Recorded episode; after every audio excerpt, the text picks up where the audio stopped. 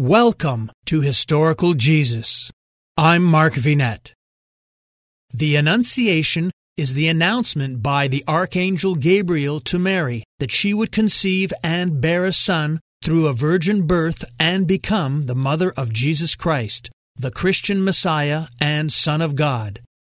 Let's examine this event from the infancy narratives with the help of theologian minister Dr. Ralph F. Wilson. I'm reading from Luke's Gospel, chapter 1, verses 26 to 38. In the sixth month, God sent the angel Gabriel to Nazareth, a town in Galilee, to a virgin pledged to be married to a man named Joseph, a descendant of David. The virgin's name was Mary. The angel went to her and said, Greetings, you who are highly favored. The Lord is with you. Mary was greatly troubled at his words and wondered what kind of greeting this might be. But the angel said to her, Do not be afraid, Mary. You have found favor with God. You will be with child and give birth to a son, and you are to give him the name Jesus. He will be great and will be called the Son of the Most High. The Lord God will give him the throne of his father David, and he will reign over the house of Jacob forever his kingdom will never end. How will this be? Mary asked the angel, since I am a virgin. The angel answered, The Holy Spirit will come upon you, and the power of the Most High will overshadow you. So the Holy One to be born will be called the Son of God. Even Elizabeth, your relative, is going to have a child in her old age, and she who was said to be barren is in her sixth month, for nothing is impossible with God. I am the Lord's servant, Mary answered. May it be to me as you have said. Then the angel left her. There are many viewpoints from which we could study the story of the angel's announcement of Jesus' birth. For example, we could examine what it tells us about Jesus, that he will be the Messiah, the heir of David's ancient throne, that he is of both divine and human origin, and is both figuratively and literally God's Son. But I'd like to examine it as a lesson in discipleship, as a window into Mary's soul.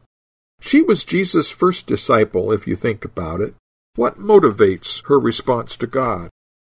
The passage tells us four things about Mary the facts of Mary's life, the fear in Mary's heart, the wonder in Mary's mind, and the submission in Mary's spirit. Verses 26 to 28. In the sixth month, God sent the angel Gabriel to Nazareth, a town in Galilee, to a virgin pledged to be married to a man named Joseph, a descendant of David. The virgin's name was Mary. The angel went to her and said, Greetings, you who are highly favored. The Lord is with you. The angel's announcement takes place six months after Elizabeth's pregnancy with John the Baptist. Mary lived in the village of Nazareth in the hilly area southwest of the Sea of Galilee. We're also told that Mary was a virgin, betrothed but not yet married. This gives us some clues about her age, since we know from contemporary sources that young women were often betrothed the full year before the actual marriage ceremony took place, and that she was probably a very young teenager.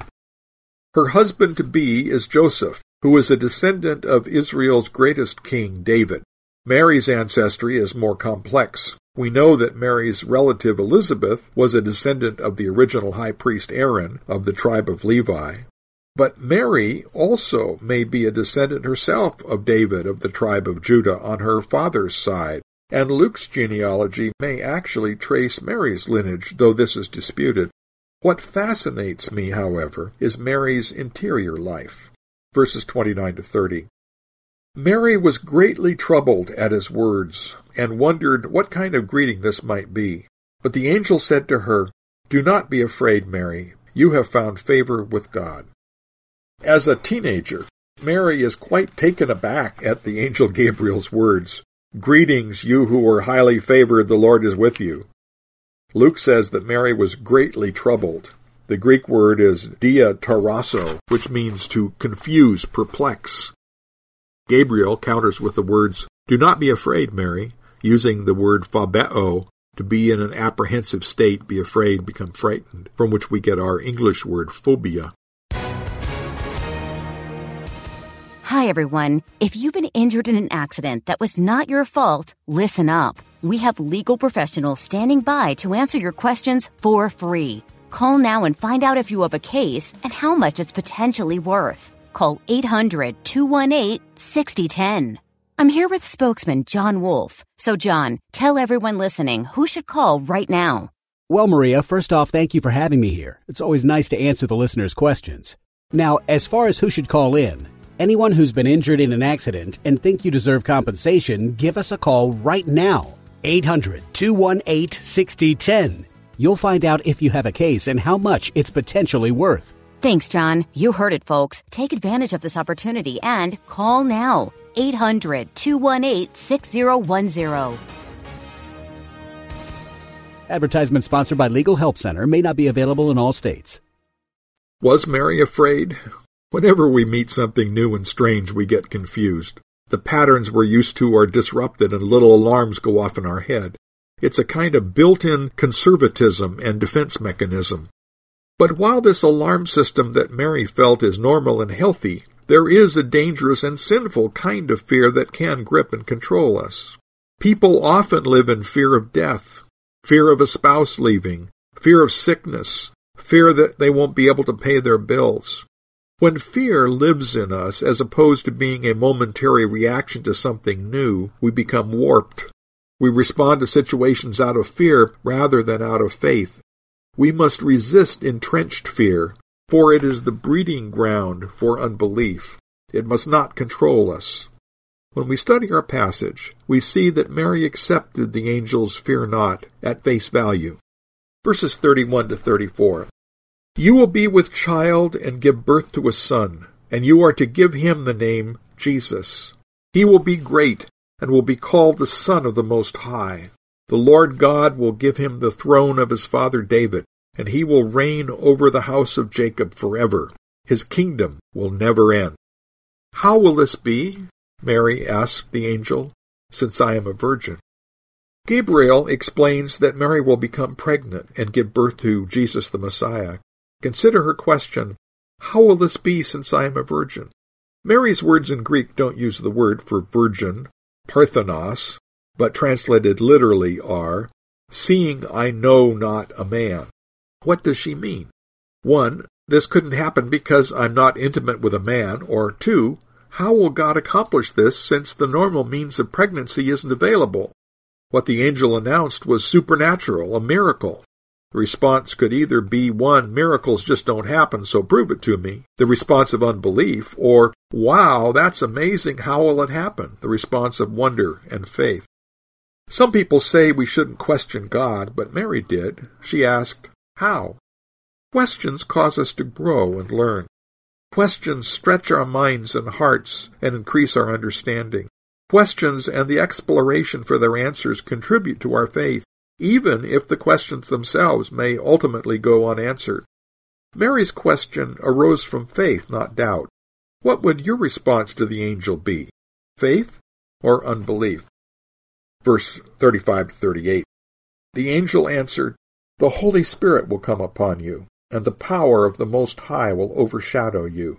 So the Holy One to be born will be called the Son of God. Even Elizabeth, your relative, is going to have a child in her old age, and she who was said to be barren is now in her sixth month, for nothing is impossible with God. I am the Lord's servant, Mary answered. May it be to me as you have said. Then the angel left her. Every time I read Mary's response to the angel's announcement and explanation, I am awed. I am the Lord's servant. May it be to me as you have said. Here is a teenager facing misunderstanding and rejection from her family, her betrothed, and her townspeople, and yet she agrees. Mary affirms the bedrock truth that undergirds our discipleship. I am the Lord's servant. After all is said and done, after we have explored all the possibilities, we must still decide, am I a servant or a master? Is my allegiance to the Lord or to my own desires? Sometimes it takes great turmoil in our souls to come to the place of submission, but come to it we must. Even before Jesus was conceived, Mary faced with the decision, will I obey and make way for this king, or will I take the easy way that avoids difficulty and pain? To her everlasting credit, Mary's response of faith is, I am the Lord's servant. May it be to me as you have said. We have listeners in many countries and are climbing the ranking charts of several nations, including Great Britain, Namibia, Norway, Canada, the United States, Sweden, and Australia. I'm Mark Vinet. Thank you for sharing your time with me.